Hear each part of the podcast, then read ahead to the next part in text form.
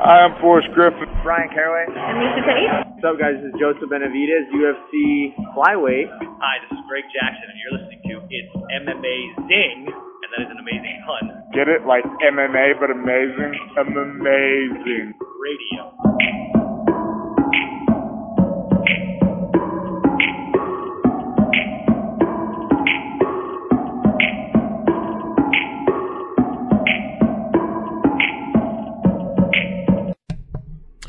Welcome to SM Amazing Radio.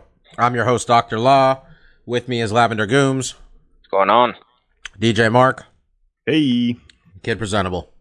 Heyo, I think uh, Bob neglected. We're not a visual medium. We have a particularly suave-looking Lavender Gooms with us today. I think I've he's wearing. just been too lazy to take off my work shirt. Also, are you Hey, wearing did it work? basketball shorts? Not lazy enough to get to take off my pants though. It's that uh, ESPN look. I've seen it where you pan back from the Sports Center desk and they got like flip flops and sweatpants on, but they got a nice jacket top. Top's all business, bottoms ready for party. But I, I actually right. enjoy Good timing for the- casual, but I, I need to take them off as soon as I get home. It's just All right. Fashion talk. Um, all right. Uh, UFC 222 happened. Um, some interesting things came out of it. Um, quite frankly, a lot of it is the trend I think we've seen in recent cards, which I brought up to Mark, I know a few times, where it's really about there's a lot, there's some young fighters in the UFC that we're starting to pay attention to, and it's really behooves the UFC not to fuck this up.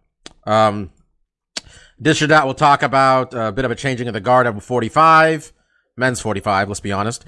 Uh, women's 45, we'll talk about a uh, steamrolling of a contender, quote unquote. Um, a couple of the young guys got some wins. We're gonna talk about cheating some more because, goddamn it, we're gonna fix this sport ourselves if we have to. Um, got some news on Jon Jones this week, which honestly went better than I thought it was going to. Um, gonna talk a little bit about Bellator and their nonsense slash not nonsense, depending on which ones we're looking at fight wise. Can you believe Um, Bellator is coming up on Bellator 200?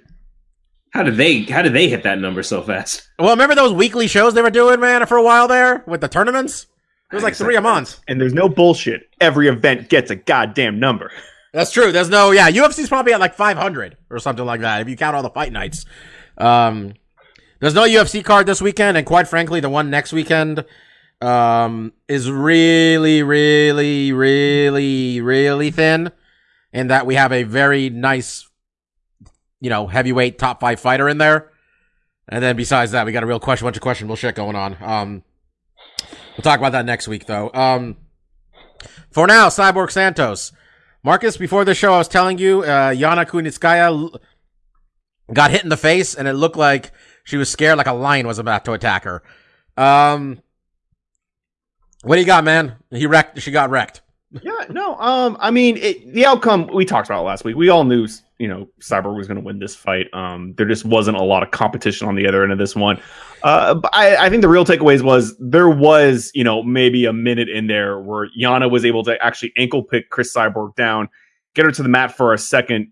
Cris got up immediately, and once she got out of clinch, it was curtains. Um, I mean, Yana just really the stand up. There was a big difference. I mean, Cris was just able to to step right in that pocket and just blast her with right strikes, just breaking right through the guard. Um, so it was a short-lived fight, but I, I mean, the, the one takeaway, the one thing where there was a moment of like, "Whoa, this might potentially get interesting for a second was when Yana was able to get that ankle pick and kind of break Cyborg down to the to the mat for a second.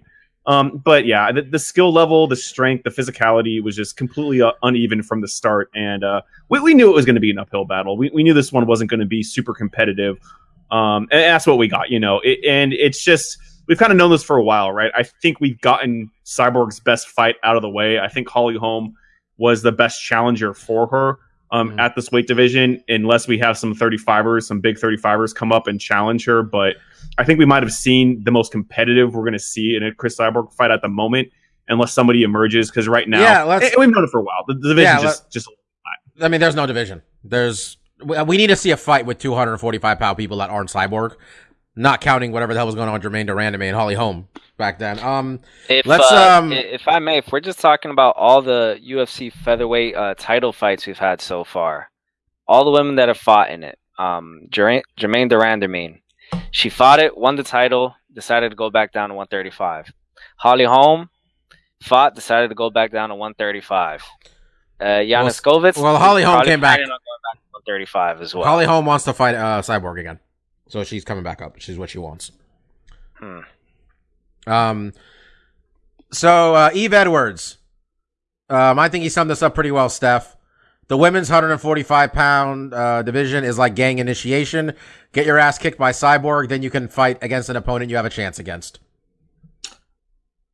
Yes and no. I, I like I like a joke, Yves Edwards, but and then fight someone else. No, you haven't. There hasn't been a forty-five versus forty-five. No, no, he's saying he's saying you go eat your ass booked by Cyborg, then they let you fight somebody like and a chance you fight you have a chance against. Like And Tonya Evinger's got a fight that she can fight somebody in now. and I then think. they let you go fight in your actual division again. yeah, basically that's like, yeah, I that's mean, basically that- it. But um, like you, you mentioned the name um, Megan Anderson. That's really the only like credible 45er out there. And honestly, let's just get that out of the way. I don't. Well, I mean, uh, let's noise. let's talk about this real quickly, um, because we were kind of we actually I think we kind of were split on this before the show, um, where I mentioned because it sounds like they're gonna book Cyborg versus Nunes. Um, initially it was thought that Nunes was gonna face um, fuck, uh, uh fuck, Raquel I got something. Raquel Pennington, thank you, Mike. Uh, she was gonna take take on Rocky, but I guess that's they said they want to do Amanda versus Cyborg in Brazil, which I guess let's put away the Brazil part of it for a moment. Um, Mike, um, just what, what I, in my, okay, I'm gonna give you my opinion. I think you know where I'm at. I'm gonna see where you're at, and we'll see where the rest of the guys are at. I think I'd rather have Cyborg fight uh, Megan Anderson and let Amanda Nunes fight um, Raquel Pennington, only because I don't. I mean, while Amanda Nunes is an infinitely more skilled 135 pounder, I'm not sure how many more times I need to see Cyborg fight somebody she's way bigger than. Yeah, I, I agree with you. I think that this belt doesn't really have, in my opinion, that much legitimacy because the only true 145 person that's fought so far in this uh in this weight class has been Cyborg. Everyone else has just been an up jump to 135er. And you can't have Cyborg just keep fighting people that just decide not to cut 10 pounds and go up and fight her and then just get demolished. Uh, competition wise, I would like to see her fight Megan Anderson. Megan Anderson actually has to cut down a good amount to get down to 145. I don't know how much of this is true. She says she's actually bigger than Cyborg. Uh, I mean, none of this means we think she's gonna win. It's just No. she's at least no, the same it- size. It's at least a, a different angle. Almost like when Jon Jones was running through everybody, and Mm-hmm. before the first Gust, before the Gustafsson fight, people were just saying, "Well, hey, he's tall just like Jon is." This That gives like- some angles, and people that was like at the, worst time- commercial ever. Well, that's a stupid reason. but um, I think for the UFC, I think at nauseum we've said this at this point, but they're looking for the big fights and not really looking two, three fights down the road. So for them, just making a champion versus champion fight is the best way to try to get those pay per view numbers up. well, let's uh, Steph, um, your thoughts. What do you think? Yeah, Mike just kind of made my point for me. Um, you're, I was gonna say, you're kind of thinking about the the sport of the UFC a couple years ago, right? Logical Yeah. fights, logical contenders. This is a bite my nose to spite my face. Like, what is the biggest thing we can do now? And that's why it's Nunes. That's why that's why Rocky's shot will get delayed, even though she's earned it. Is because what is the biggest number we can make now? I I think that's kind of been the big story of the UFC the last year is just like they're trying to pay back debt, and Yep. it's so obvious. Um, so Um, we need big bottom lines, and do we? I mean, this this this card was going to prove how much of a draw is Cyborg, right? So I mean, I don't know. Three weeks notice against somebody, a short notice against somebody nobody's ever heard of. I mean, it's gonna. You'd hope it would help. It do better than you know the terrible number they did recently, but Well, yeah, I don't maybe, know. Maybe it won't. It won't be a fair thing as like a fully promoted card, Mm. but if it's really low, it's going to show that she might not be as big as some people think she is. Because I'm not certain how big of a drawing power she is either. Yeah, I mean, I I don't know how much she is either. To be honest, Marcus, um, your opinion on this, and then you know, um, maybe a happy medium if we do book this champion versus champion fight. Maybe we get Megan Anderson fighting anybody on the undercard. What do you think? Well, that, that, that, I'm glad you mentioned that because that's what I was going to allude to, and it's what Steph alluded to really. And not surprising because I mean we all know that writing's been on the wall. This isn't really a, a division, and you know the best example of that isn't that they're just feeding Cyborg, you know, people randomly. It's that there hasn't been a non-title women's featherweight out. You know, you have to build a division. They haven't built anything. There's no foundation. It's just Cyborg sitting on a lot when they need to build a skyscraper, and it's just one person just standing there holding bricks and mortar and being like, I need a crew. I need people to build up with me. I can't, you can't, no one person can hold a division. And that's what they need to do. And that would be the smart move, right, Bob? Is that um, on that big card where you have, you know, hopefully a lot of buys for Cris fighting uh, Amanda Nunes, they get maybe, God forbid, a couple 45 fights. Like Megan fights somebody, and then maybe we see a couple other girls. It seems unlikely because there's no one there, really. I mean, I, I'm talking about them building a division, and they don't even have the players to start even building something to that. And I mean, that's always been the problem. Is there's just there's no there's not enough bodies in this weight class to really build anything off of. But I mean, if she doesn't fight Amanda Nunes, I don't know who she does fight. And it seems like anyone that's relative that's going to have any drawing power is going to come from bantamweight moving up. And uh, but I think the silver lining could be, you know, if you're a bantamweight fighter and you're kind of like in the top 10 and you're going to have, you know, it's going to be, you know, a lot of fights to get that title shot. You know that if you say you'll fight Cyborg, they will just give it you a title shot. I mean, Like, I was also confident in your shit. You can just be like, yeah, I'll just fight Cris Cyborg. And that's not a position I think any of these girls really want to take because she's still in her prime. She's Cris Cyborg's getting better. And uh, you know, I don't think a lot of people are looking at the division like, oh, it's it's a weakened division. It's not Bisping at the top here. It's fucking Jon Jones, and no one's looking to, to climb in there and think they Yeah. can take that. I'm, I also I also like you talk about she's getting better because it's very true. I think, I mean, he got some credit last year when Michael Bisping became a middleweight champion, but Jason Parillo has really done some wonders with her striking. In that Cyborg used to just kind of, you know, if anybody saw Deontay Wilder fight the other day, kind of like that, just swing wildly at people. Cyborg got more of a, you know, technique here uh, going on now. Um, let's talk about this co-main event. We're gonna have to see what happens with Cyborg going forward. Well, you want to talk about technique? This is a, that's a great segue to the next. Yeah, one. Jesus Christ. Um I uh first off, it was really nice. And I mean, I don't know how much you guys hang out on MMA Twitter, which I know most of you is not at all. Um pretty much every fighter you could think of was giving Frankie a lot of props, telling him to keep his head up. Even Conor was saying nice things to him. Max was saying, everybody was saying great things about Frankie, which really tells you, by the way, that despite having the worst scumbag manager in MMA, Frankie Edgar is generally thought of as a very good guy and a stand-up dude in general. So that was nice to see. Um, those of you who didn't see the fight, Brian T. City Ortega is legit. And Stefan, you land, I mean, you land a standing elbow strike like that.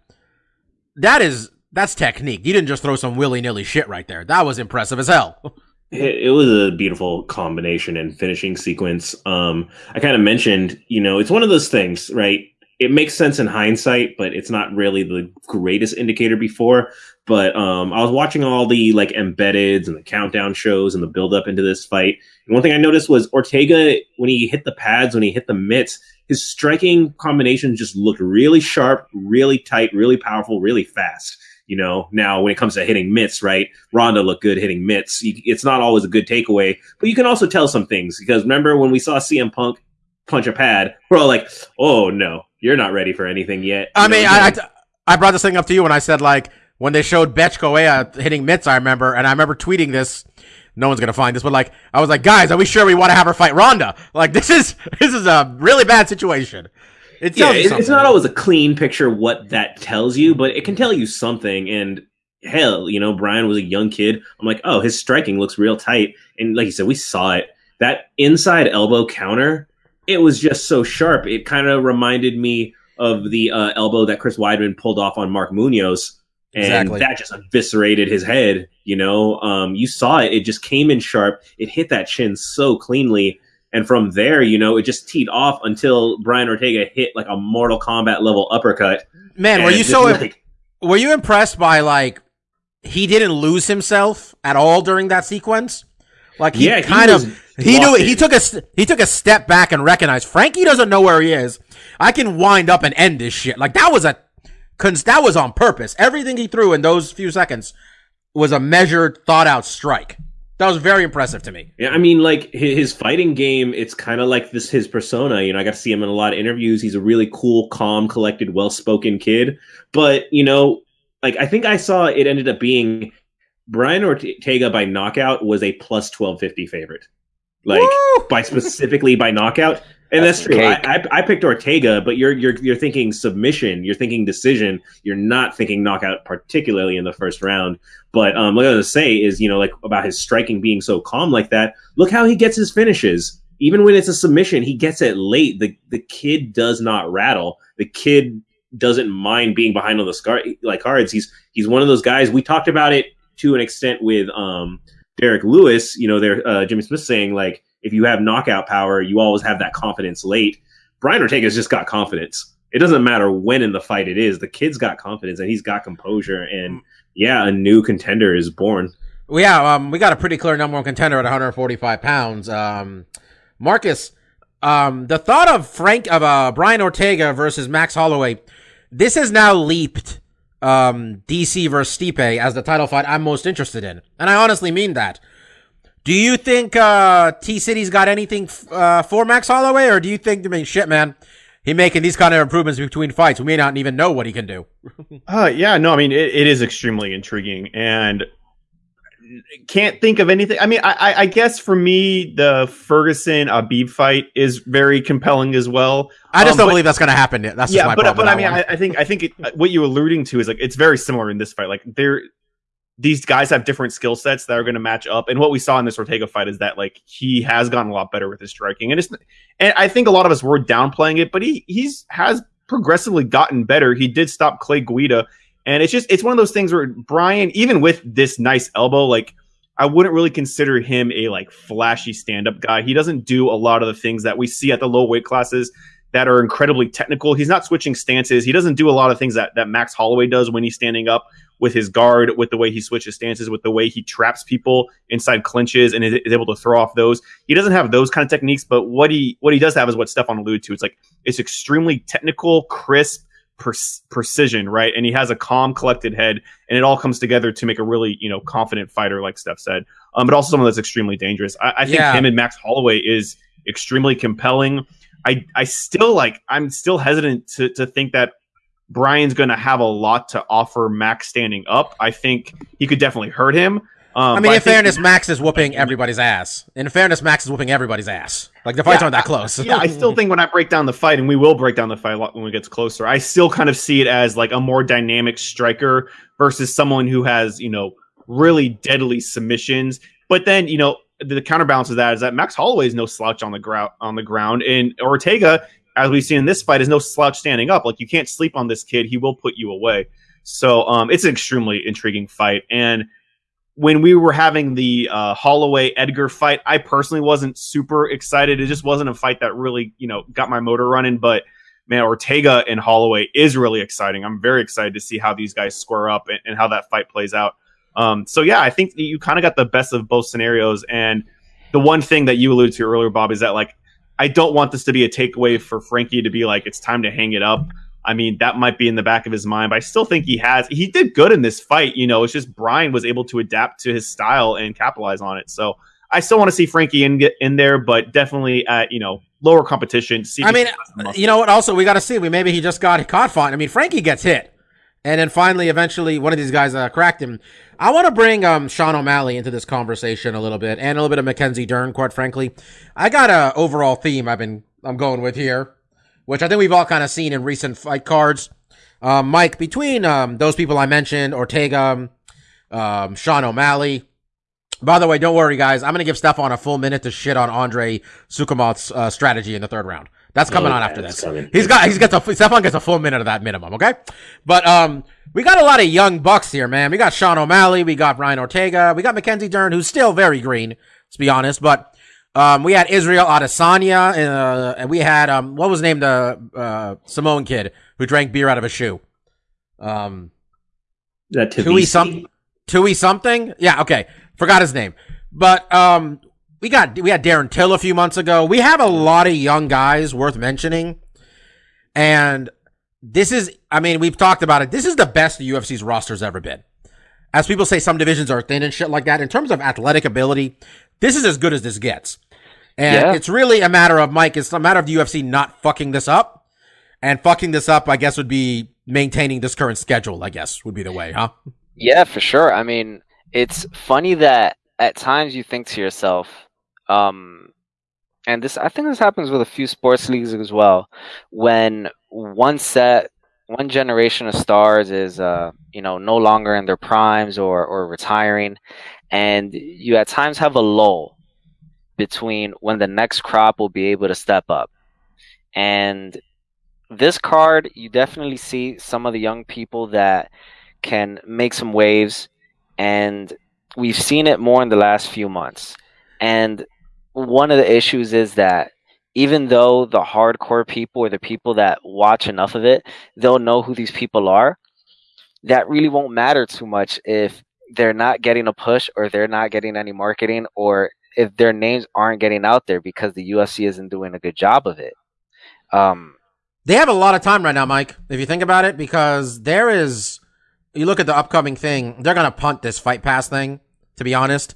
They have a, what's the next big one? They have till April 7th, honestly, to make everybody care about Ferguson and Khabib, Rose and Joanna, uh, Chiesa and Pettis, Felder, Iaquinta. There's a lot of fights on this card. Brandon Moreno's like, looks like he's 14 years old. He's on this card. You're going to this, aren't you? Or trying to? Uh, man, I got I got like three trips outside of the country I got to do in the next like nine months, man. Okay, so we need Mike to get press credentials, is what we're saying, folks. So somebody get in the UFC with that. Anyway, there's they have a lot, they have a big opportunity here. I mean, they're they they didn't do this by accident. They're going to New York. They can build this thing up. They have an opportunity here to really make people care about a lot of the guys on this card. But you know, um, just to go back to this uh last card, um, I'm actually gonna say something nice about the UFC, and let's also not forget Alexander Hernandez, who starts Benil Oh, Dariush. I, w- on, I was waiting to mention on- that. on- Oh, on- fairness, yeah, he- people coming out of nowhere. Our boy Benny got knocked the fuck out. That was bad. But uh, I, I do applaud what they did with uh, Mackenzie Dern and, and Sean O'Malley. Sean O'Malley, famous from uh, the what was it, the Tuesday night fights? What are they called? Whatever, Dana White looking for throw Dana Dana White Night. Dana White's Tuesday Night Contender Series. There's a lot of words in there.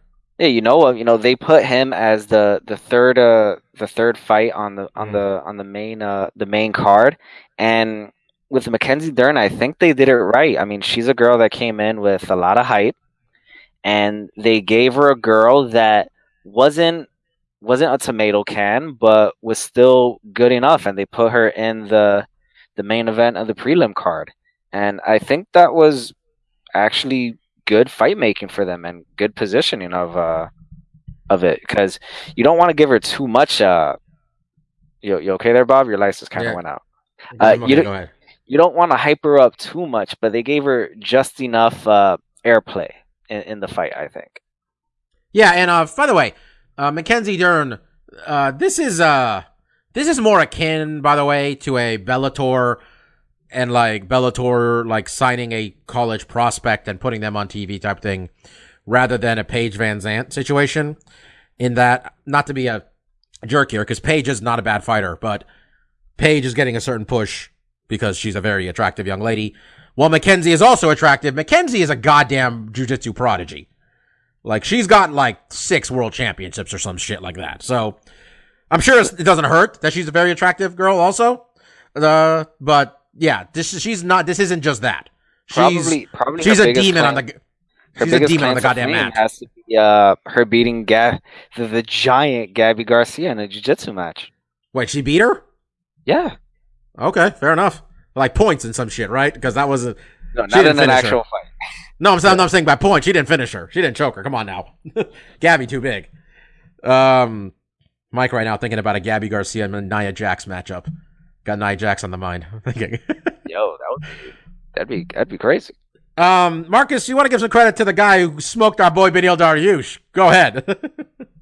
Oh yeah, no, I was just gonna say, um, you know, a, a guy that one doesn't have a Wikipedia page, so we thought nothing of it, and I really just sees this opportunity. Right, he came right at Dariush. He came into this fight looking to make a statement. That's exactly what he did. You know, he he smoked the guy in under a minute. Um, just came out super aggressive, and I mean that's kind of what you need to do. And and what I was gonna say about you know some of these other prospects we're talking about, it kind of goes against what they did with um, Alexander here, where I feel like the UFC now that it's repositioned its kind of position in the in the sport being more of kind of entertainment bound they're looking to make stars i feel like they're doing a better job building these guys up because what the ufc had done for so long is get some new talent whether it's a prospect or an old vet and just throw them right at their top guys you know right out of the gate kind of like they did with uh, yana right they didn't do any favors uh, fighting chris but um, i feel like they're doing a much better job giving these guys fights and giving these guys and girls fights that they're going to be able to be competitive in, they're going to be able to grow and learn from,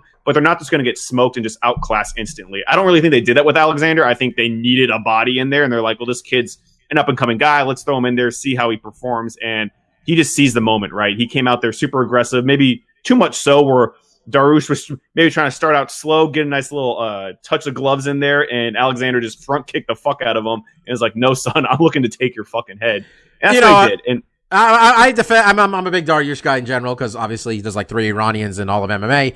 But that dude was already coming at him like full force, and he tried to put his hands up for a handshake.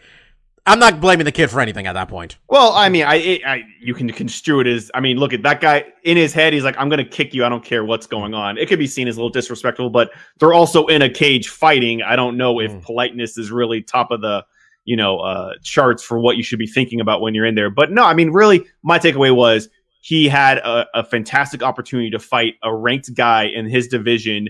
And he's relatively unknown, and he just he knew this was a huge opportunity. He needed to perform and execute, and that's exactly what he did. And um, I think what we're taking away is that you know the UFC might not be the best promoter in the world, and I think the landscape has really been on these young kids to kind of promote themselves, and that's why you had Sean O'Malley. What, does he say when he wins? Like "Welcome to the Sugar Show" or some shit. Everyone's got a shtick. Everyone's got a little saying, you know, or something to make you remember them. And you know, we, we laugh and it's funny, it's cute, but it's important because in this landscape where we every week we complain there's too many cards i don't know who anyone is like you have to make yourself stand out right? And one way to do that is to have a fucking amazing performance where you knock out a guy who's ranked like 7 or 10th in the division out in under a minute. And another way is just to be kind of a weird charismatic kind of character. And we've seen sean o'malley doing both. We saw alexander hernandez. I don't think he had a, a cute catchphrase he just said i'm coming after people but he came after people right he had a great performance and i think a lot of these kids are, are seeing that you know they have to kind of go beyond the scope of just being an exciting fighter. They have to connect with people on multiple levels, whether that's you know your social media game or you know talking some mad shit Yeah. or calling people out. Don't be fake. Don't be fake, and don't have shitty shit. Be be at least. Come on, man. Be yourself. Even this O'Malley kid, I can can't tell. This is kind of who he is. Um, just before I'm, st- we're gonna get to the cheating in second, and I want to say right now, the UFC better fucking resign John Dodson. Like, come on, resign fucking John Dodson. Stefan, Andre Soukhamthath, go. Um, well, props to Sean O'Malley. That kid put on a great performance. Looks like a really exciting young prospect. Uh, Andre Soukhamthath, uh, quite possibly the worst fight IQ in MMA. Um, this was egregious. And he was on a card with Stefan Struve, and you're saying that. This was egregiously bad. And you know what the sad thing is? This isn't the first or second time he's done something like this. Um, what I'm talking about is Sean O'Malley broke his foot something kind of fierce in that third round when he uh, gave a threw a question mark kick. Um, just must have deflected bad.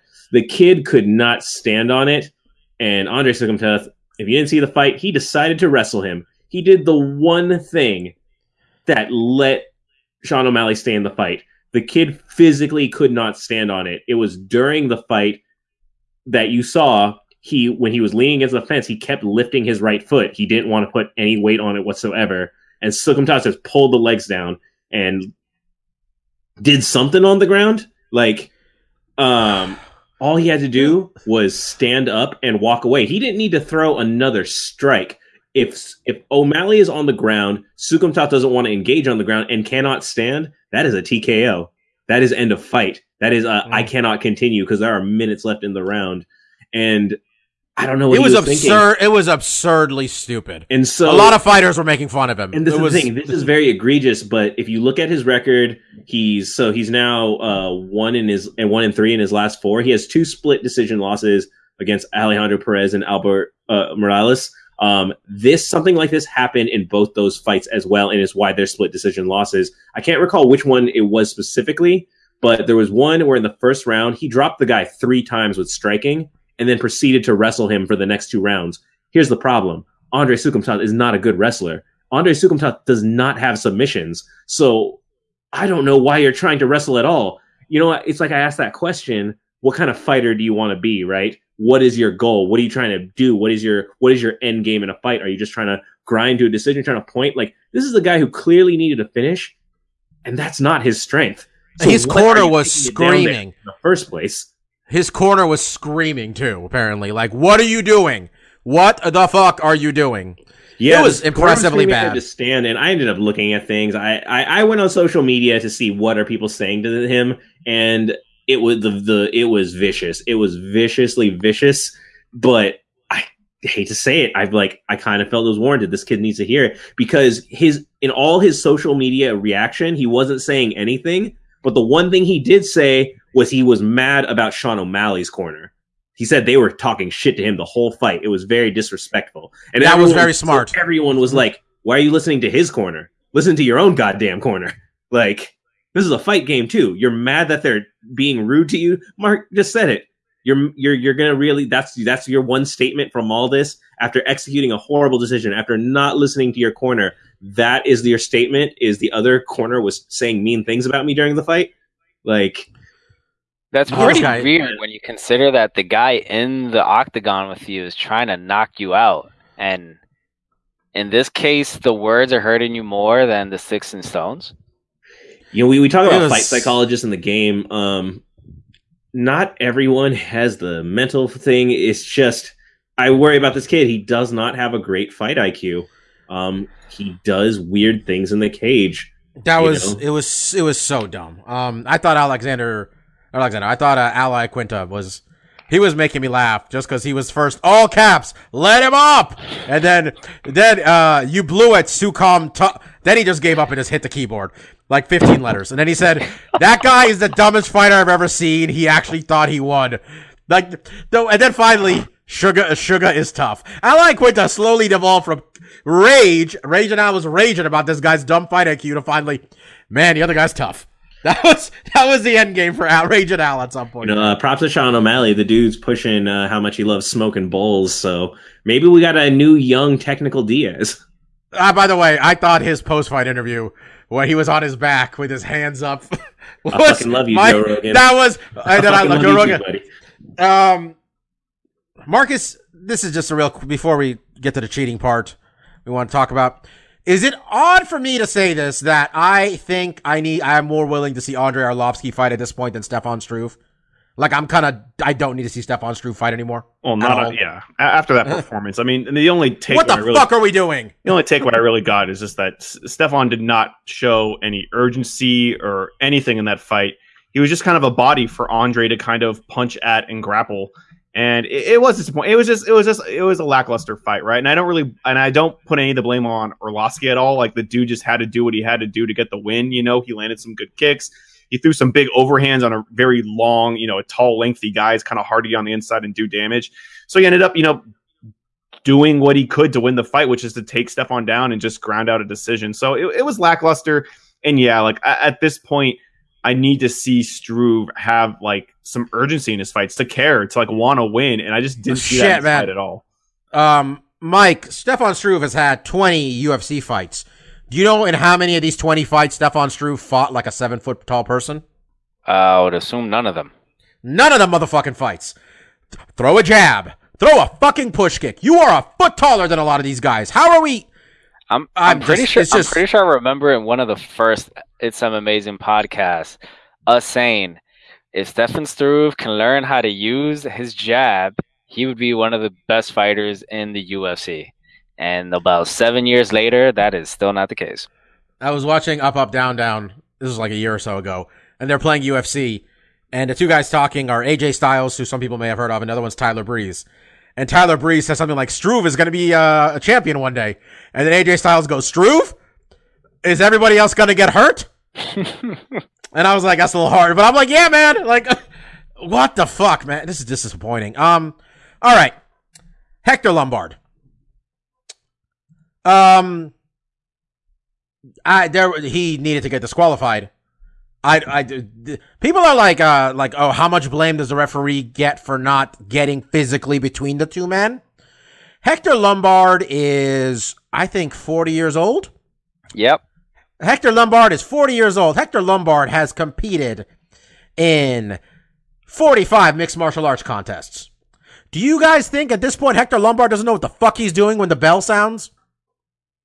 I mean, what the fuck? And That's and not even a question. Also, those people saying that the referee should have gone in the middle of it. I counted the amount of seconds it was between the bell and the set, the, the two of the one two. It was Also, the maybe- referee yelled. The referee also yelled "stop" at Yeah, the that bell. too. Worth mentioning. it, it, it was maybe a second, a second and a half. That is for sure enough time for Hector to not give them the two piece biscuit. But I don't know if that's enough time for the ref from it looked like he was maybe six feet away to get in between them as well. And also the ref did yell stop. I just, I wasn't really look, much the ref could have done in that. I mean, between that and we had the Struve and Arlovski fight where Struve was just eye poking, fence grabbing. He was getting uh, hard warnings, soft warnings. Mark, I swear to God, if we went three straight UFC events where dudes were actually getting points taken away immediately for cheating, no one would cheat anymore.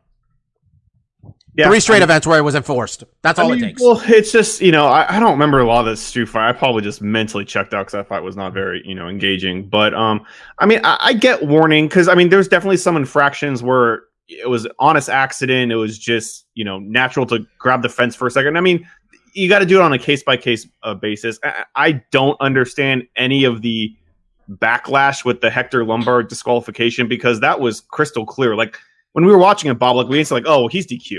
Like there's no que- and, it, and that wasn't even like after going back to the tape and listening to the sound, you saw it happen in real time. Like, oh, that's a disqualification. That I mean, it- it's open and shut, and I don't. I'm still seeing like, oh, should that have been a DQ? Let, let's see what Big John has to say about. it. I was like, if he says anything Well, else, also, uh, happened? uh, He's people are- wrong. people are also like CB Dollaway was playing it up. I'm like, this is this, this is how fucked up the sport is. If CB Dollaway was only knocked a little loopy, like we would be like, oh, he's being a bitch. Bunch of people, why isn't he go? Why isn't he fighting? He's just playing it up to get out to look for a way out of this fight. Like, I'm sorry, that's the end of the fight. Don't uh, Like- you can't discredit that people don't generally like CB Dollaway. So people they they don't people don't always understand their own feelings. Uh, they take their dislike and they use it to turn it on CB, even though it's very warranted. Valerie, uh, Valerie Létourneau, um, aka Hector Lombard's uh, main squeeze, she put on her Instagram. Wait, page- really? Yeah. You know that? All right, didn't know that. Interesting. look at All you. right. I don't think that's common knowledge, Mike. Yeah, I was gonna say, Mike, I, what, what is this list of MMA couples that we we're supposed to just know about? I thought I thought people knew that. I just I, I assume they both just train at ATT. He's not even at ATT anymore. He's We training in Germany. Come in, Mike talking about the what's hot in MMA dating. Yeah, that's clearly. But Go. but uh, she she put up a, an Instagram post trying to equate uh Hector Lombard's late shot um after the bell with what happened with uh who was it with uh de Randamie and Holly Holm and uh, Jon Jones and uh, DC in their first fight. Well, both all those people should have gotten points taken away at least. Their guy For wasn't sure. unconscious. And all I thought with all of those is, you know, and especially the de Randamie Holly Holm fight, if they had the cue de Randamie, I would have been fine with it. at with least taking the- a point away. Yeah, and and with the uh with the Jones one, he he didn't physic like he didn't wobble DC at all, but it was for sure after the bell. I am completely in favor of blatant after the bell things. At least get a point taken away, because I mean, also, as you said earlier, Bobby, these people aren't going to learn if there's no dire consequences. Also, I mean, like Marcus, you made the point about uh fence grabbing, and I'm just trying not just trying to disagree with you for the sake of disagreeing with you, but at least I don't know, an accidental eye poke makes a little bit more sense to me than like you tried to grab the fence. Uh, Like, what are we trying to do here? You it- grabbed the fence. That's a would point. We're done. it would be like the severity of what happened when they grabbed the fence, right? And, and we've seen some bad ones, right? Like I can't remember what that fight was, like a heavyweight fight. The dude grabbed the fence, and stopped the single leg and then pounded the guy out. I remember. stopped the single leg, got on top of him. That's like that's egregious. That's a point taken away And I mean, I wouldn't DQ it for that because you, you'd stop the action. You should have stopped the action instantly, take the point away. But it's one of those things like if it's just like a there was no takedown attempt and the guy just grabbed the. Fa- I mean, it, it depends on the situation. I'm just not trying to say like any foul infraction deserves a point taken away. I think I agree with everything that you guys have said. You know, when it's a blatant uh, strike after the bell that makes contact and hurts the fighter, point away instantly without question. Even like another example, Aldo and Chad Mendez, like Aldo hit him late after the belt. That ended the fight. Like that should have been a DQ because Chad was not the same, and he got smoked right after that. So At least that was at least that was only like one, but shit, man. Yeah. I mean, also, the hub about the first time they fought when Aldo he tried to take Aldo down, and Aldo got he literally grabbed the fence in a way where Aldo was like parallel to the floor, yeah, like he was that uh, high in the air. That's from working. yeah. So, I mean, I mean, the, and, and uh, yeah, I mean, I'm just, I agree with you guys. I, I and and that's what kind of obsessed me with this CB thing is like right when I saw it, I we, me and Bob both knew like, oh, that's a disqualification. Like, I mean, like I know, like you love you love Hector Lombard. I like him too, but come do. on, man.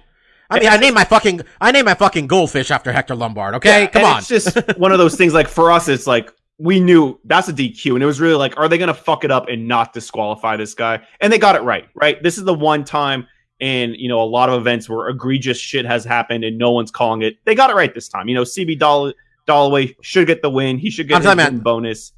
Three events of they actually enforce the rules, all this shit goes away. Three events. You t- you give me a title fight where somebody loses a point because they grabbed a fence or an eye poke. You t- oh my god, then no one's cheating anymore. You have So this what- do you happen you happen to happen to any champion. No one's cheating anymore. And- to equate to uh to another sport when uh they started uh making the severe penalties for for head targeting in the NFL people were bitching and moaning about it but when they kept doing it you know what the defender started doing not aiming for the head Yeah, there's way fewer of those. Just saying. Mark, go ahead. I was just gonna. I I don't. I don't want to say or give the implication that like that we all, or at least myself, I can't speak for you guys. I think a lot of these foul infractions are, you know, purposeful. I don't think they all are. I think some recently have been, I don't think they care. but it's really like, and I'm, I'm, I don't even want them to be like, oh, they need to take points away, so it sets like a standard, like you can't cheat. They, they need to take points away because that's what's supposed to happen when you break the rules in these situations, right? That's really my takeaway. I don't think it's supposed to be like a deterrent and these guys are just like, oh, we can just get away with shit right now. For me, it's just like, no, there's rules in place. And personally, I would like some of the rules changed, but there's rules in place. And that is the playground that we get to play in. You have to enforce those rules. And if you don't, then why have the rule at all? Like, I Exactly. knees to the ground, let them have knees to the ground, but it's it's a rule right now. You have to, you know, you have to obey by the rules. And if you don't, you need to get punished accordingly. And I think points need to be taken away more drastically so the guys know like okay this is a serious thing i can't i, I don't get one right i don't get one cheap shot I, I don't get any or i get points taken away Yeah, Marcus. I mean, I think I think this also is almost like the um, well, like I know you don't give a shit about like steroids in general with MMA, but I know you recognize if you all signed up for this these set of rules and you have fucked up at this point, well, you fucked up. You broke the rule. You shouldn't have agreed to. We've all agreed to these set of rules. Until the rules have changed, you need to follow the goddamn rules, right? I mean, exactly exactly this Yeah. is it. We can talk about the rules need to be changed. All we need them to be changed, but fuck. Um, Stefan, you suggested a segment last week, which I think we should do, which is what did Bellator air instead of airing uh, Bell? And what did what did Paramount air instead of airing Bellator live on the West Coast? I said, Stefan, what, what preempted Bellator this week that even though I was reading what was happening in the main event, it's not going to go on TV for another 45 minutes for me. i'm very Stefan, what was it this week? Uh, Mike, do you have any guesses on what it was? I know what you'll want to guess it was. this is paramount formerly spike tv right If it was Spike TV, the Cops. answer you're thinking would probably be true, but it's Paramount now. so it's not cops It's not cops. eh, There was two straight weeks where it was a Indiana Jones movie. oh lord Did we get three weeks? Did we get three weeks of that? it Green was there another one? Green lantern No, we got That's- 2005 uh, remake, The Longest Yard. Ooh, that's more of a USA Network preemption, you'd think. All right. The Paramount Network setting the stage. Old movie is going to preempt the next Bellator. I, Let's I did like Mike's pull of like Green Lantern. It's like that's a shitty movie. Like they can't even play like a decent, well-respected movie. Nah, nah, nah. Kids love them comic book movies. They don't care what it's. What, what, do you remember what was the one we were watching? It was Indiana Jones. It was an okay one. But then the following week, they played the worst Indiana Jones movie instead of Bellator. And I was like, okay. So this is going to be a that that weekly Crystal segment. Skull one I never saw. Yeah, that was the worst goddamn That was one. really shitty mile. one. Um, yeah. So uh, assuming one of us, anybody remembers to check the TV listings, this is going to be an ongoing segment for us. So until Bellator starts acting right. Um, some actual some Bellator news that happened this week is they have Bellator 200 going on, and um, they thought they need to run. We need to run back. Um, Mirko Cro Cop versus Roy Nelson. A fight that we all we were all at. I mean, Mike was too busy on the other side of the arena, angry at his childhood friend, to be focusing on this fight. And quite frankly, we were just sitting there like, are they going to stop this fight? Cro Cop's just underneath Roy Nelson getting a punch in the head. Oh, we're not stopping? Oh, we finally stopped it. Um, so yeah, that's happening. Uh, why? Let's go with you, Stefan. Why? It's who they got. Uh, That's- did we did we just find, by the way, the tournament alternate in Cro Cop that's going to win this I thing didn't know somehow? Cro Cop was fighting again. So Uh, Oh, also, Like I I have Mike's- another the field is always reason. a good pick when it comes to any of these tournament type situations. I have a more legitimate reason why we should run this back again. oh. Cro Cop's back on the juice. Oh, it's true. Troach Cro Cop's huge. Um, by the way, um, I wish you could bet on stuff like Bellator is definitely going to book Cro Cop versus Fedor. Like, the, I, if there's some place I can bet on that fight happening, let us know. Because I'd like free money. Because that shit is 100% going down. All right? Fedor versus Cro Cop in Bellator. Gonna happen. Um, I guess the main event. You know what? For now, the main event of the card isn't Cro Cop versus Ryan Nelson. It's uh, Rafael Carvalho versus Gegard Mousasi. Um, what do you guys think? Is uh, Paramount going to make them air Cro Cop versus Roy Nelson as the main event instead? I would. They, you know, they definitely will, right? They didn't fucking last time with uh. But you just said that main event, and I was like, I don't know who that first guy is. I like Gegard, but come on now. Like you got Cro Cop and Roy Nelson. That is going to draw better. That makes more sense for Paramount to put that as a co. I don't agree with it. I mean, I agree. I agreed to it. That's what Paramount's going to do. I think it should be a title fight, you know. But when I don't recognize that first dude, I'm kind of like, mm, I don't know. He's also had one of the worst fights I've ever seen in my life. Um, I had a question for Stefan. I already lost my goddamn uh, train of thought. Oh yeah, Stefan. I put this in the group chat that Bellator is booked uh, Roy, uh, John Fitch versus Paul Daley. Um, and I might be sandbagging our chance of press credentials here, but what uh, the fuck are we doing? John Fitch is an old man. Is that supposed to be our takeaway when he if he can't get Paul Daley down? That he's just old? I, I, that's really going to be the tail of the tape, right? We're going to learn Yeah. one or two shots. Like, I, I, I was just asking you not that long ago, what's up with John Fitch? Did he retire? I just kind of stopped hearing about him for a long time. Apparently, Um, he is the PFL. He's the PFL welterweight champion. Which I don't know. We can They- sell this on is uh, John Fitch's homies with Josh Koscheck. Uh, the thing that got Paul Daley banned forever. Uh, I don't know. There, I guess it's a storyline, but like, that's about as not exciting as a fight you can make. Like, why I mean, the, like- the MVP fight just won't happen? Like, yeah, I I, don't don't, get know. it. Bellator does not want to give fights that the people want. I mean, literally, Michael Page is fighting Dave Rickels in London. Paul Daley's from England too, man. What the? Yeah, that I don't get. That'd have been a great place to have those two square off. That'd be a great London main event, you know. And that's one of those things where you put that fight together in London, and then you be like, "Hey, UFC, remember your last London card? Remember how stinky of like a main event you wanted to give them? Like, um, yeah, it, it's, I mean- it's a place they could get some goodwill, but they just don't. I know we're trying to build up Michael Page, but we're at twelve and zero, and a lot of those are Bellator fights. And I also don't care at this point. It's time to pull the trigger on this fight. If he goes out there and loses to Dave Rickels, how much satisfaction is Bellator going to go get out uh, get out of saying, "See, I told you guys, he wasn't ready for Paul Daley." Like, I'm not even sure Paul Daley's better than Dave Rickels. He might not be. What What are we doing?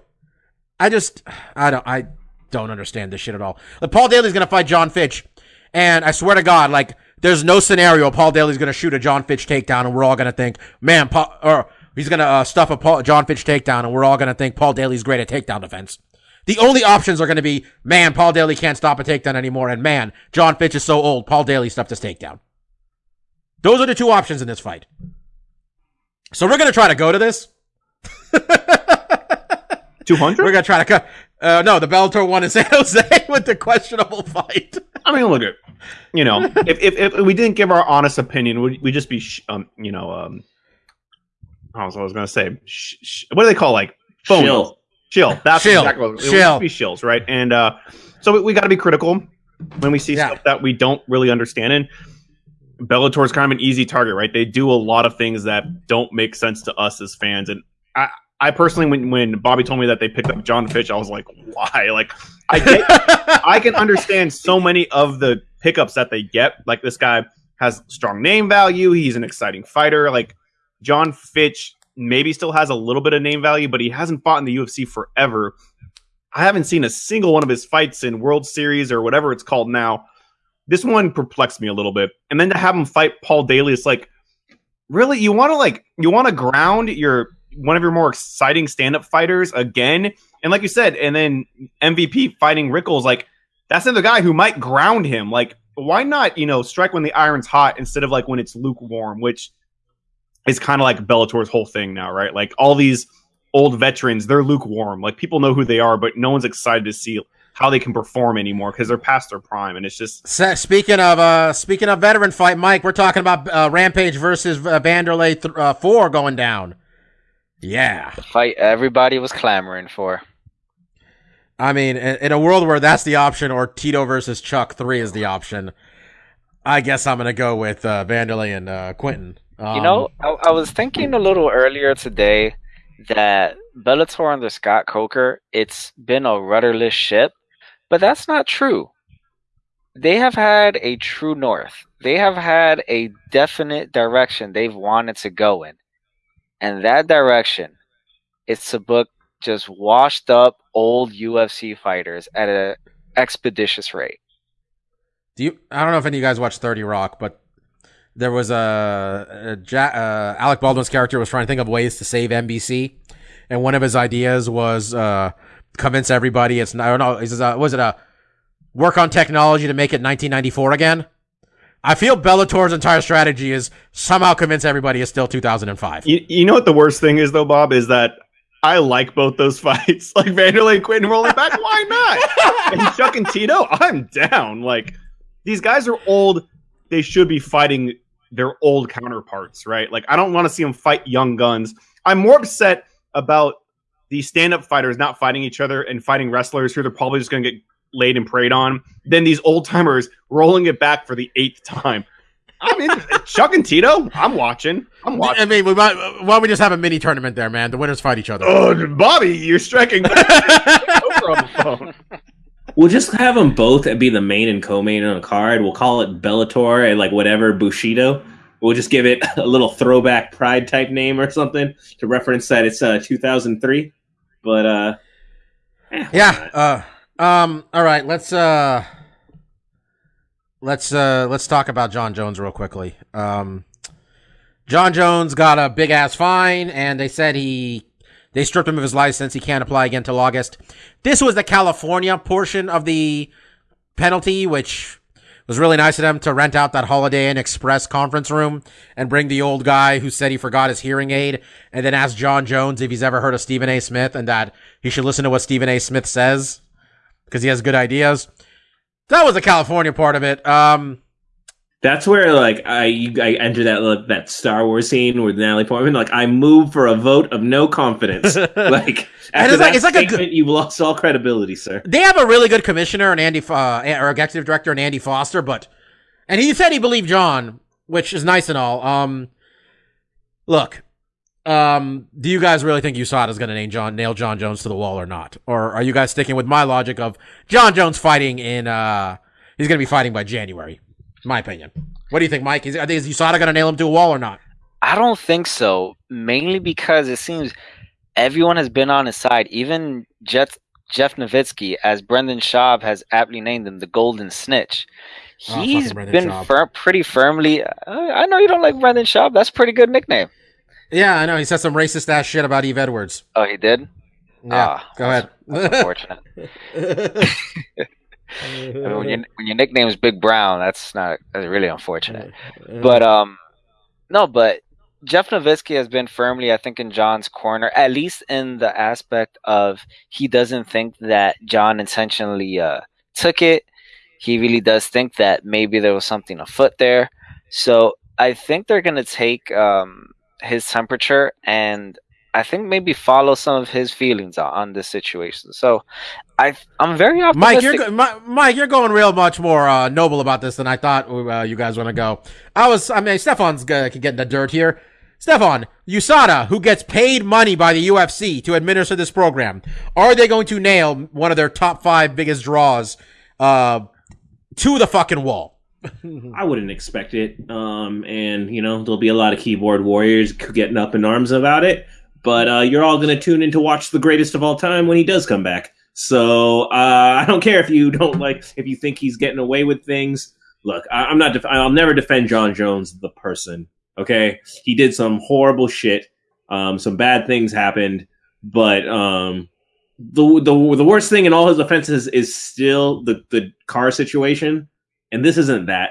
This this this is not what he's under testimony for now. So we're not punishing him for the lifetime.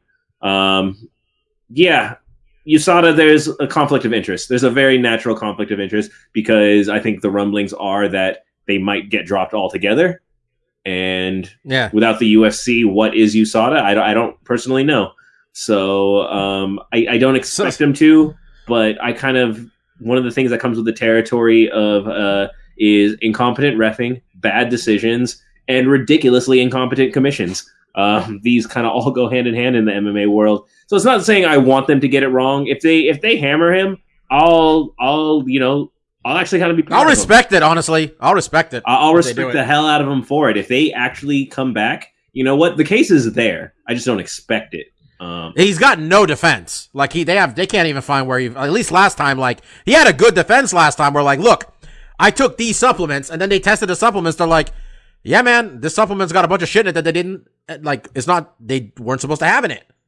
Like he had, they don't. He doesn't have that this time. So, yeah, I still I mean I think you're, but I, Stefan, seems like you also think he's not going to get nailed to the wall. Marcus, clean sweep here, or you think he's going to get drilled? Um, I, I I really, I, for me, it's not even about like, is the commission going to do? It's like my personal feelings about the fighter, and and it kind of bringing back to Jon Jones, you know, Newsweek or whatever. I I'm in the same boat that Miesha Tate is. Like, personally, he gets suspended for five years, two months. Like, I am just like I can't get ex- like you and Khabib in the Tony fight, right? You can't get excited because you don't think it's going to happen because it always falls through. And I can't get excited about Jon Jones because he can't get his fucking life together and and become the greatness he already is. Like he has the skill set, he has the mentality, he has all the fucking tools in the shed to get it done.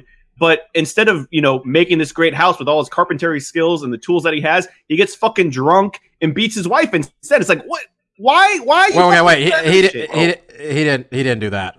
No, I know he didn't. That's that's my analogy. Is like he has all the ability, the skill, and mentality to be not just a great MMA fighter, like the greatest of all time. He's already there, basically. He can't get his life together to build the house with the tools that he has. He does stupid shit on the side that's fucking up all the other shit. And it's just like, yeah, he gets suspended for a year. When he comes back and he has this fight with Brock or this fight with Kane or he fights DC again, whatever they try to do with him, I won't get excited even until after the fight comes out because it's like he's probably going to fuck up somewhere. He's probably going to do something he's not supposed to, or take some, you know, some supplement that he's not supposed to. I just I can't get I can't get behind him anymore, so I can't get excited for it because I feel like it's just going to fall underneath him because it always has, right?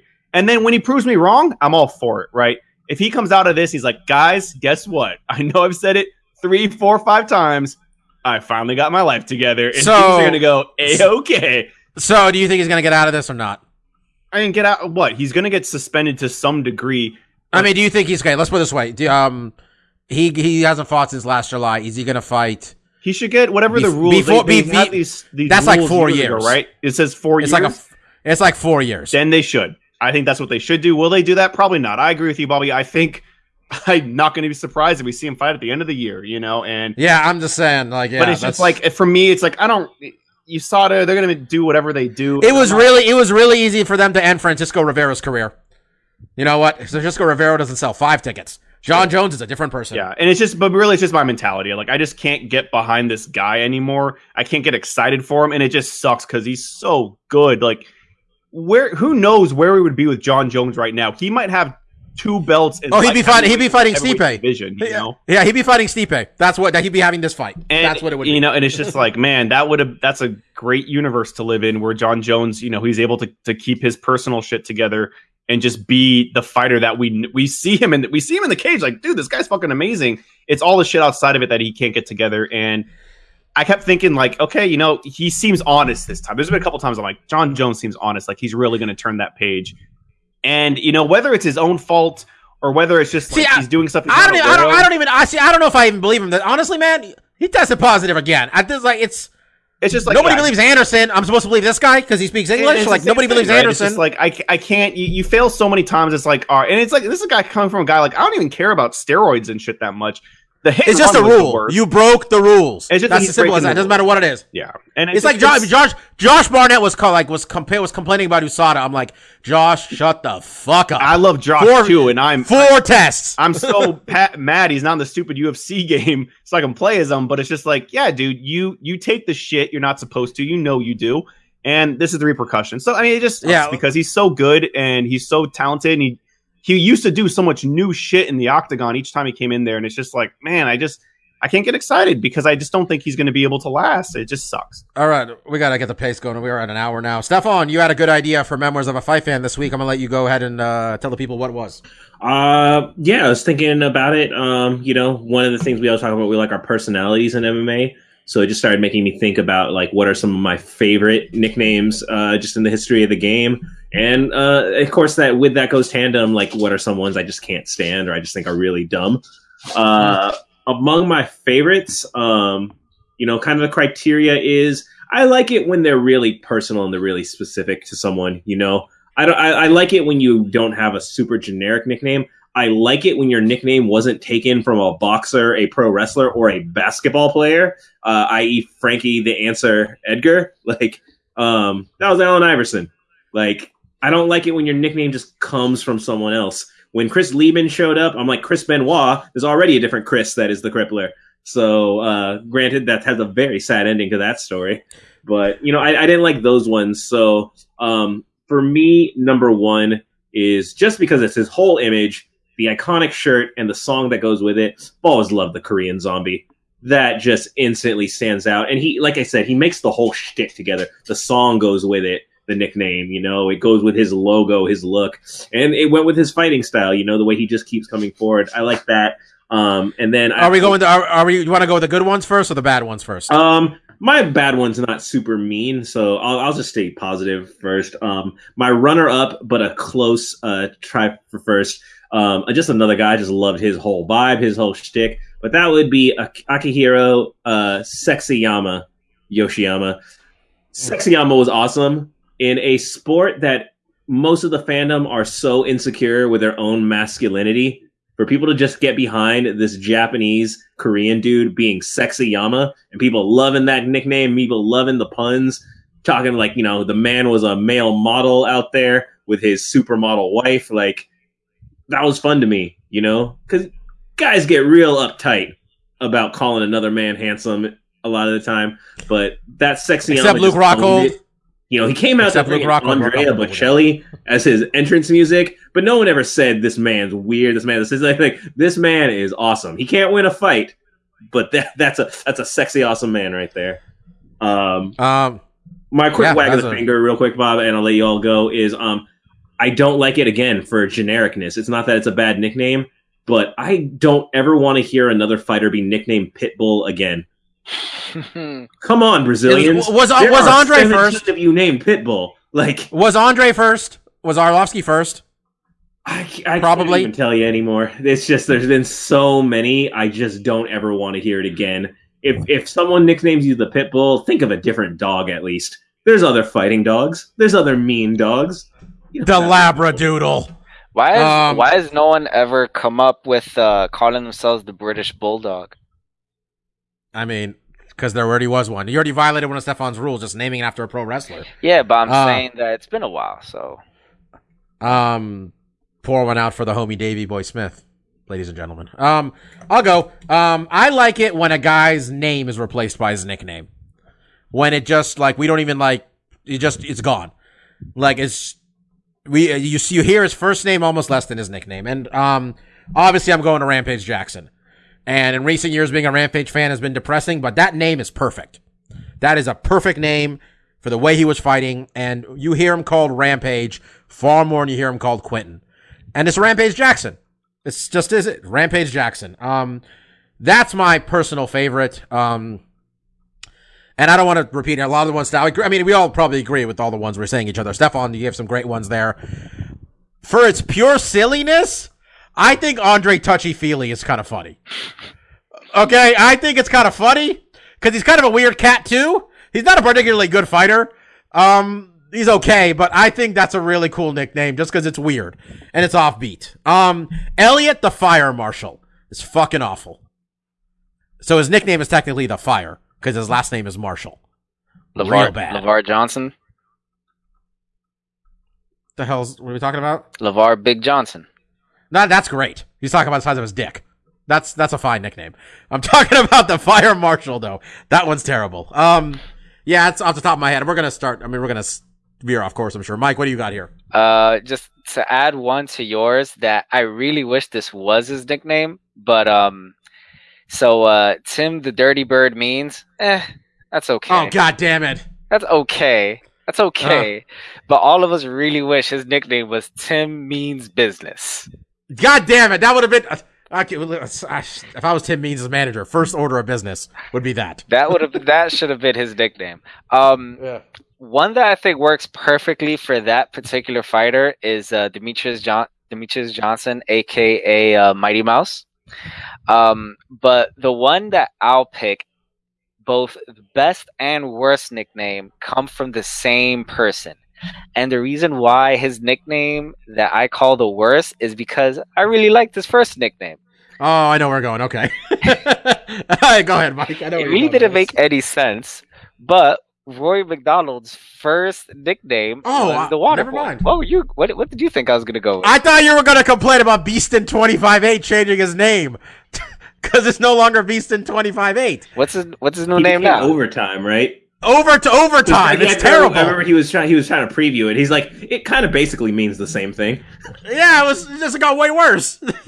Or or it's that he thought there were 28 hours in a day, but then when his friend told him, "Hey, 25 hours. you know there's only uh, you know there's only 24 hours in a day," Mm. so he was like, "Oh, so wait a second, I've been putting overtime all this all this time. Oh, overtime." You haven't Fair. given him enough credit. The man just believed in string theory, obviously, and he thought time was a fluid concept. But Yeah. y'all, y'all exist on this static plane of this linear Yeah. understanding of time. Y'all just Time is a this flat level. circle, okay? Time is a flat circle. All right, We would these numbers mean everything. all right, but I thought you were, I really thought you were going to Beast in 25-8, honestly. No, That's where I thought but, you were uh, going. I I thought the Water Boy was a really great nickname, just because it makes you think of the Adam Sandler movie. Like, well, obviously his name's the Water Boy because he brings the lumber. He hits really hard. Sure, it sounds great. It's really stupid, but it sounds great. But then when Fair he enough. changed it, tr- try to be more serious and call himself Ares, I wasn't down with that. First off, nicknames are things that should be earned. You know, you shouldn't be able to give it to yourself. I don't know how Kobe Bryant got away with calling himself the Black Mamba. He was just better than everybody else. That's why. Okay, that's actually a pretty good reason why. but I really hated the Ares nickname and the Red King nickname. I really didn't like until up until I learned that Rory also means the Red King in Gaelic. Is it? I'm the one who told you this, and I still don't remember what it was. But for me, yeah, I uh, I really hate Ares and uh, the Water Boy. I thought was a pretty cool nickname. Marcus, before it develops into, devolves into people just saying the different ones they like, what do you got? Um, yeah, I, I'm not super confident with the, mine as much as you guys named some good ones. And the first one I'm gonna is one of the ones I like a lot, and it shares a lot of the commonality with Steph's about like it kind of one. I love it when it plays off the last name and it's a pun. So like the file fire marshal still kind of gets you like that's good. You, you played with what you got.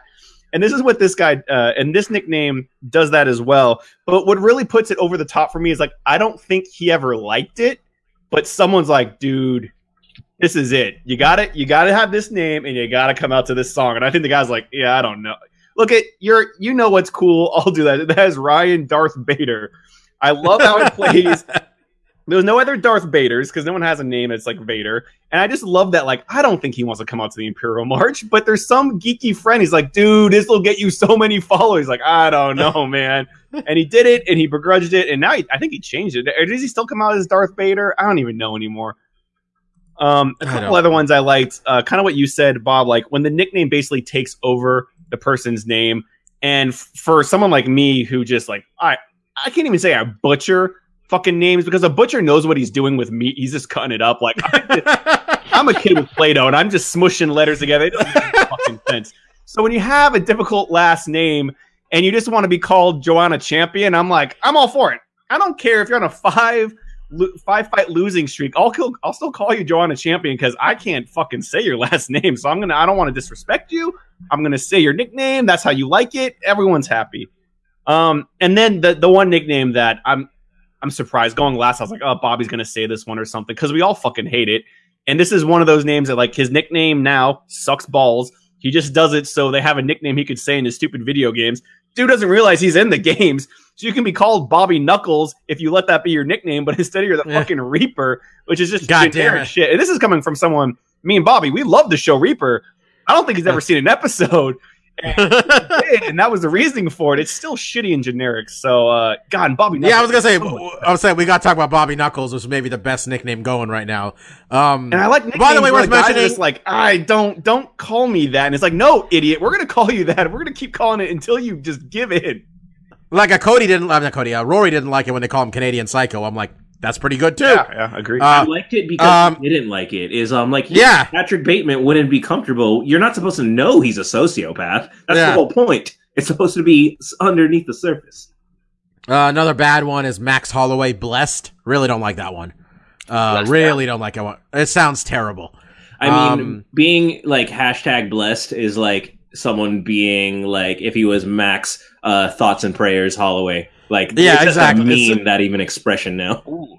Another really Ah. bad one that came from a really good uh, nickname when uh, Diego the Nightmare Sanchez became Diego the Dream Sanchez. Oh yeah, wait. see, Diego Nightmare Sanchez was great. Yes, it was. Oh wait, I guess uh, I don't know. I, I, can I give one for uh, honorable mention? It's it's the Dude, go nuts. Who gives a shit? Good bad nickname. It's because I thought it's a dumb nickname, but when I read the ridiculous interview from his brother, I've told this story before. That's Gegard Mousasi, who's the dream catcher. And then his mm-hmm. brother was like, you know, we called him that because, you know, once upon a time he was chasing his dreams. He's not chasing his dreams anymore. He's catching them. I was like, that's the most horrific explanation, but it kind of makes me hate love it. Like, I, it's stupid, That's- but I love your stupid reasoning. It's like the touchy feely thing. It's just such a silly reasoning. I'm. Exactly. Hey man, I thought Clay Guida was the carpenter because he kind of looked like Jesus. I didn't know he actually was a carpenter. I straight up thought it because he kind of looked like Jesus, and I was like, yeah, okay, So is Jesus. I'm good with this. So is Jesus. yeah. um, let's do uh, let's do stuff we like and call it a day. Um, I'm gonna uh, I'm gonna go first because I got one. Um, there's a show on Netflix which I'm really sorry if one of you guys brought this up. So let, cut me off if you have. Uh, a show called American Vandal. Um, We've gotten ads for it. It seems fun. yeah, it's it's basically if anybody's ever listened to Serial or watched Making a Murderer, it's a mockumentary of a like a true crime thing with a case that whether the guy did it or didn't do it. In this case, the crime is that somebody spray painted 27 dicks on 27 teachers' cars at a high school. Um, and they're all pretty sure one kid did it. And the show is basically an eight episode dick joke that I'm all in for. Like, it's honestly compelling as hell. Like, I'm like three episodes into it, like, what the fuck? Who, who spray painted the dicks? And, uh, I had to watch the whole thing. It was eight episodes. Each episode episode's like 30, 40 minutes maybe or something. I watched that whole shit. I thought it was fantastic. Um, actually, a fr- friend of mine, uh, Mike knows as well. Uh, Hillary's the one who recommended this to us. She said, you gotta watch this show. It's all about spray painting dicks. And I was like, okay, that's, okay, that's enough for me. I'm in. And I thought it was great. And I, enough so that halfway through the season, I'm looking up like, is there a season two? And I'm like, all right, season two is coming. Probably a different story, maybe about dicks. Um, honestly, it was really funny and it made me really care, which is weird. It turned into like a real show at some point. and it was uh, pretty interesting. So, American Vandal, um, check it out on Netflix if you have a Netflix account, which you almost certainly do, or you're stealing from somebody. So, check it out. Stefan, what do you got? Um, a couple quick things. Um, one thing I'm pretty excited about is um, season three of My Hero Academia has its uh, air date set at April 7th. Um, they announced today. Um, I personally prefer listening to the subtitled version, but uh, I have some friends that they speak English, so they like dub versions. Um, but they uh, announced they're going to air the um, English dub uh, with the simulcast, so you're not going to have to wait any longer. Um, when the episodes air in Japanese, they're also going to be available in English. Um, best anime series I've really gotten into in a long while, so I'm super excited for it to come back. Um, I have a commentary about the Oscars, real quick, because uh, sometimes we use this to also kind of bag on things. Um, I thought the Oscars was fine. Uh, I was really surprised The Shape of Water swept a lot of stuff. Um, I know Mark saw it, and it's actually it's one of the ones I didn't see, but I've wanted to see. I've been curious about seeing, um, so I think I'll check it out. Um, I'll just say on the night, I thought the Oscars was corny. Um, it kind of bums me out. I think there's a big se- there's a good segment of people that are going to get like, oh, social justice warrior. They're going to get real riled up and real angry about it. But like, I don't think it's like anger inducing. I just think it's corny. It just like a lot of the speeches, a lot of the in your faceness. It reminded me of like mid '90s PSAs where 30 year old teenagers with air quotations would poorly rap about why drugs are bad. Yeah, I agree with your message. Your just presentation's kind of lame.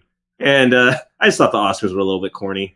But um, that little I saw. I, I I saw exactly one of those movies that were nominated, and it was Get Out, and I was happy the guy won for uh, original uh screenplay. best best original screenplay.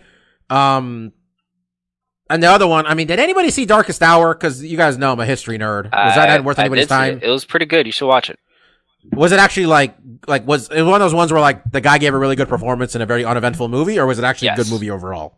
Oh, the first part. Uh, Gary Oldman gave a very good performance, and just me personally, there were. Uh, I didn't actually know that the Straits were just that dire um, in the UK at the time Oh. when uh, Churchill uh, took power. So it was And you saw the? that way. Did you see the? Did you see the post also? Yes. Yay or nay? Nay. You know I'm a big Nixon. I'm a big Nixon nerd. It was uh, still nay, huh? Still nay. My dad, my dad saw it, and my dad's like, "You're not going to learn anything new in this, and nobody's that good in it." They And also, I'm like, they also kind of, uh, I think, play up the role that the Washington Post had in the Pentagon Papers as well. I mean, they had a pretty big role in all that shit. I mean, granted, the New York Times did too, but fair enough. Um, Stefan, did you have yeah? I have one uh, last thing, but it's actually the big thing I wanted to mention. Um, I saw a movie on Friday, um, and I freaking loved it. And the more I think about it, the more I want to see it again. Um, I am talking about a sci-fi movie called Annihilation, starring Natalie Portman. Um, it's based on the first of three books in what's called the Southern Reach trilogy. Um, my understanding is uh, they they it's very heavily based off of the uh, first book, but it's not meant to be in homage to the trilogy. The movie was kind of constructed when only one book existed. Um, but that said, it's it's it's a really good sci-fi movie. And after I saw it, I kind of thought to myself, sci-fi is a genre that's really kind of disappeared in recent years. You know, um, as much as I love them, comic book movies have just kind of overtaken the whole realm of action fiction. You don't have as many fantasy movies anymore. You still get your like blockbuster action movies, a la everything The Rock does, but um, comic books kind of have owned the space where previously comic book fantasy and sci-fi would once exist. Um, I think it's an incredibly smart film, um, and I, I think it's one of those films where the less you know about it going into it, the better it is. Because I one thing I like about it as a sci-fi film, it's a very intelligent and it's a very cerebral film. Um, at varying parts, you know, things remind me of Alien. They remind me of that the video game The Last of Us. They remind me of the uh, Stephen King's The Mist. There's just a lot of like mystery unfolding, um, while at the same time just being visually stunning at points. Um, and yeah, it's a movie I just want to watch again because it's one of those things as you're trying to put the pieces together, you kind of realize, oh, I missed this in the beginning. Oh, I missed this, you know. So, um, you know, Natalie Portman, been a big fan of her, but she kind of is a little hit and miss with the projects she chooses. I thought this one was great. Um, it's from the guy who made Ex Machina. So that kind of, if you've seen that, it kind of lets you know what you're getting into. It's another, just a very cerebral type film. but um, Annihilation, I super super recommend it. Um, it got uh, I I, kind of lamented that it was getting a Netflix release outside of the United States, which I found annoying. But after seeing it in the theater, I think I would it would have done a disservice had I seen it at home first. Um, I think having the dark room ambi- ambiance, the good surround sound, um, people, you know, people in the theater, they were reacting to it. People were having like audible reactions, and so was I. And um, anytime a movie can bring that out of me, I think it's uh, worth checking. Fair enough. Mike? Well, that sounds like a very good review of the movie. I think you've sold me on it. And you know what? I will use my newly acquired Movie Pass card to Who go got that watch monthly that. Oh, you got it! Yeah, I uh, signed up for it about 10 days ago, and I actually just got the card in the mail today. So, probably sometime this week when I'm not going to the gym or just don't want or just want to go home, I'll likely try it out with uh, the local movie theater that's uh, about two blocks away. Uh, you pay $10 a month, and you can go basically watch any movie you want once a day. Well, 2D, of course. That's for the best, honestly. Um, cool. Uh, Mark, what do you got? Oh man, did I just dodge all the minefields? Because each time you guys went, I was like, "Fuck, they're gonna say the thing," because it's so obvious, and you guys all fucking forgot about. it. We forgot about it last week. Atlanta, baby, it's back. Is this season two? Yes.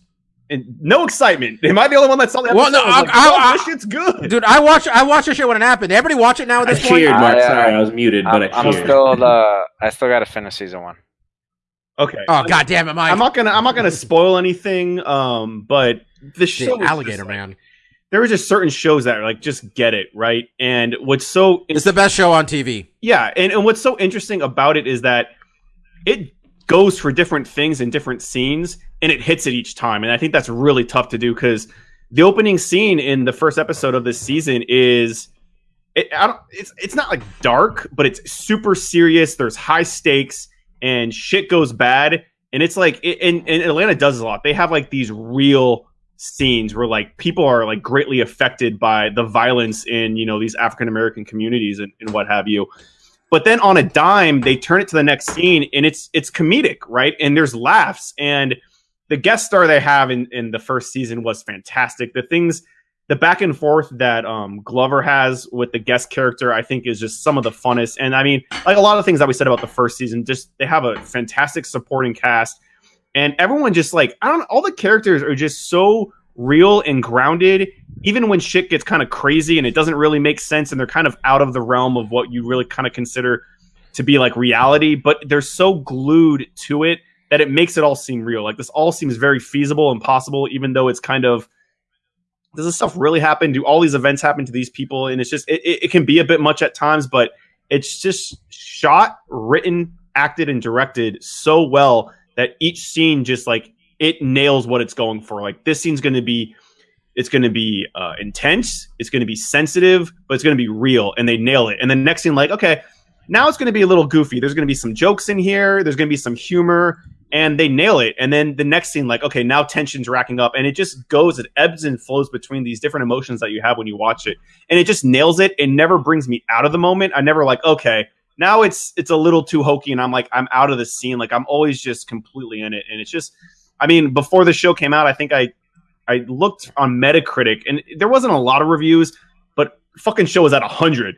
Like the eight people that reviewed it all gave it hundred, and I was like, okay, that's pretty fucking damning for a quality show. And uh, yeah, just that first episode, I'm like, shit, it did it again. Like, and I want to watch season one again. And I was, I was going up to season two. I was like, fuck, I want to get this on Blu-ray. I want to have a physical copy. So when that all the fucking internet goes down, I can just get a generator and still watch Atlanta because this show's good. And season two is just really good. I'm super invested at this point, and I'm just excited to see what they do with this season. And maybe even more so, not just am I in awe of uh, Glover and just that he.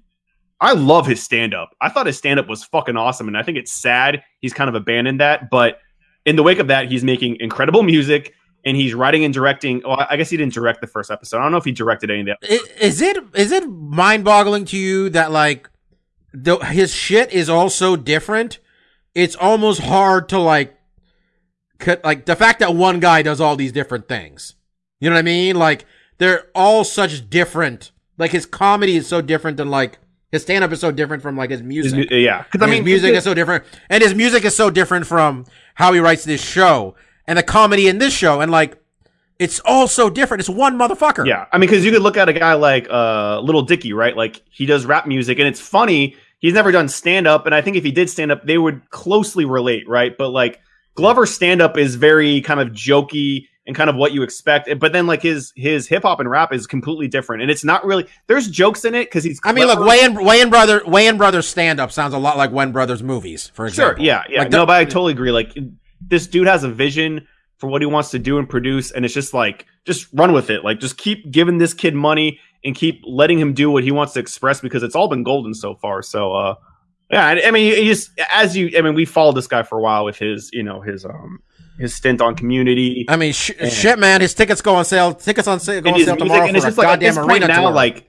I'm not just like a fan of the dude's work. Like I'm a fan of Glover. Like I just think he's a cool cat, and I'd love to hang out with him and stuff. I mean, he would never hang out with me. Like, who is this kid? Get him out of here. you'd have to bring the weed. Yeah, you yeah. definitely would have to bring the drugs if you want to hang out with Donald Glover. But it's just like he's just he's such a fascinating, interesting person, and I just I'm just so glad that uh, FX at least, and hopefully more people are just like this guy has a vision. He knows how to get what he wants done at a you know in a very high quality way, and I hope more studio heads, publishers, the people with the pockets look at Glover and be like, yeah, this kid really knows what's up. He knows how to do shit and make it interesting and fun, uh, serious but funny. He hits all those marks so well. So hopefully, you know, I'm looking forward to Atlanta and I'm looking forward to just Glover in general. Whatever he wants to do, new new music, new stand up, whatever, I'm on board. All right. Um, before we call today, I'm gonna ask Mike a real quick question.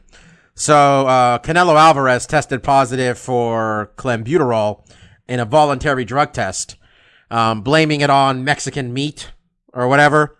Clenbuterol being a steroid. Mike, the Nevada State Athletic Commission says they're going to look into this to decide um, whether this fight's still going to happen in Las Vegas. What do you think, Mike? Is this fight still going to happen in Las Vegas, or are they going to cancel this fight because he took steroids? Man, man, that's that's some serious shit there, Bob. Yeah, is the Nevada Athletic Commission gonna just cancel this fight because they are appalled uh, You about mean the steroid so use? they'll cancel it, put their foot down, and then Canelo just says, "Well, you know what? I guess I'll just move it to L.A. where there's a shit ton of Mexicans." Yeah, I know. You know, it's almost like he's just gonna pay a fine of very little money for this thing to keep going. What do you think? yeah, I, I think it's staying in Las Vegas, and also, I think this speaks to his level of intelligence that he failed a voluntary drug test. man, how how are you facing a Russian and like you're the one testing positive for stuff? Come on, man. like, come on. How you fail a test, you know the answers to. I mean, just Josh How Barnett did it three times. Three times, Josh Barnett. Josh a Barnett. voluntary drug test. Josh Barnett took three tests he knew were coming and failed all those. Um, all right, guys. Um, thank you all for listening. We'll be back next week where if we talk more than five minutes about this Werdum fight, we've failed as a entertainment vessel Well, for you. we know, we know Uh, we're gonna talk at least five minutes because you'll bring up that Chechnyan dictator again. That's true. Ten minutes. Do you want me to stop bringing up the fact that he takes money from a goddamn warlord? I feel that's the most interesting thing going No, on with man, Werdum at this at this point. point, that's your free bird, man. You got to bring it up. I, I, I got to, man. That's my. It's like me telling you Anthony Hamilton is an R&B singer. Also, it's just part of my. It's part of the shtick here, folks. I complain about human rights abuses and give people fake nicknames. Um. All right, guys. Thanks for listening. Be back next week. You should watch Atlanta. Honestly, it's an excellent show. Uh, check out um, American Vandal. Uh, Stefan, what was the name of the show that's on season three now? Oh, uh, My Hero Academia, but Annihilation. We're going for the triple. And, A. Annihila- and, and, and Annihilation. Vandal, Annihilation Atlanta. The three, the triple A. Check them out. Yeah, Marcus, you focused. You said Atlanta. Mike thinks you should get Movie Pass. Get your movie pass and see Annihilation. Two and one. Yeah. And then, you know, you can you'll have it for when, you know, Deadpool comes out and when Avengers comes out and when uh the Han Solo movie comes out and every other way Disney's going to take your money in the coming months. Not for me anymore. Wakanda forever. Wakanda forever, folks. Never forget. Number one, three Mike- weeks in a row. Mike, do you finally see it? I finally saw it yesterday. You fucking love it? It was pretty damn good. Yeah. Okay. Um, all right, guys. Thanks for listening and peace out. So, yeah.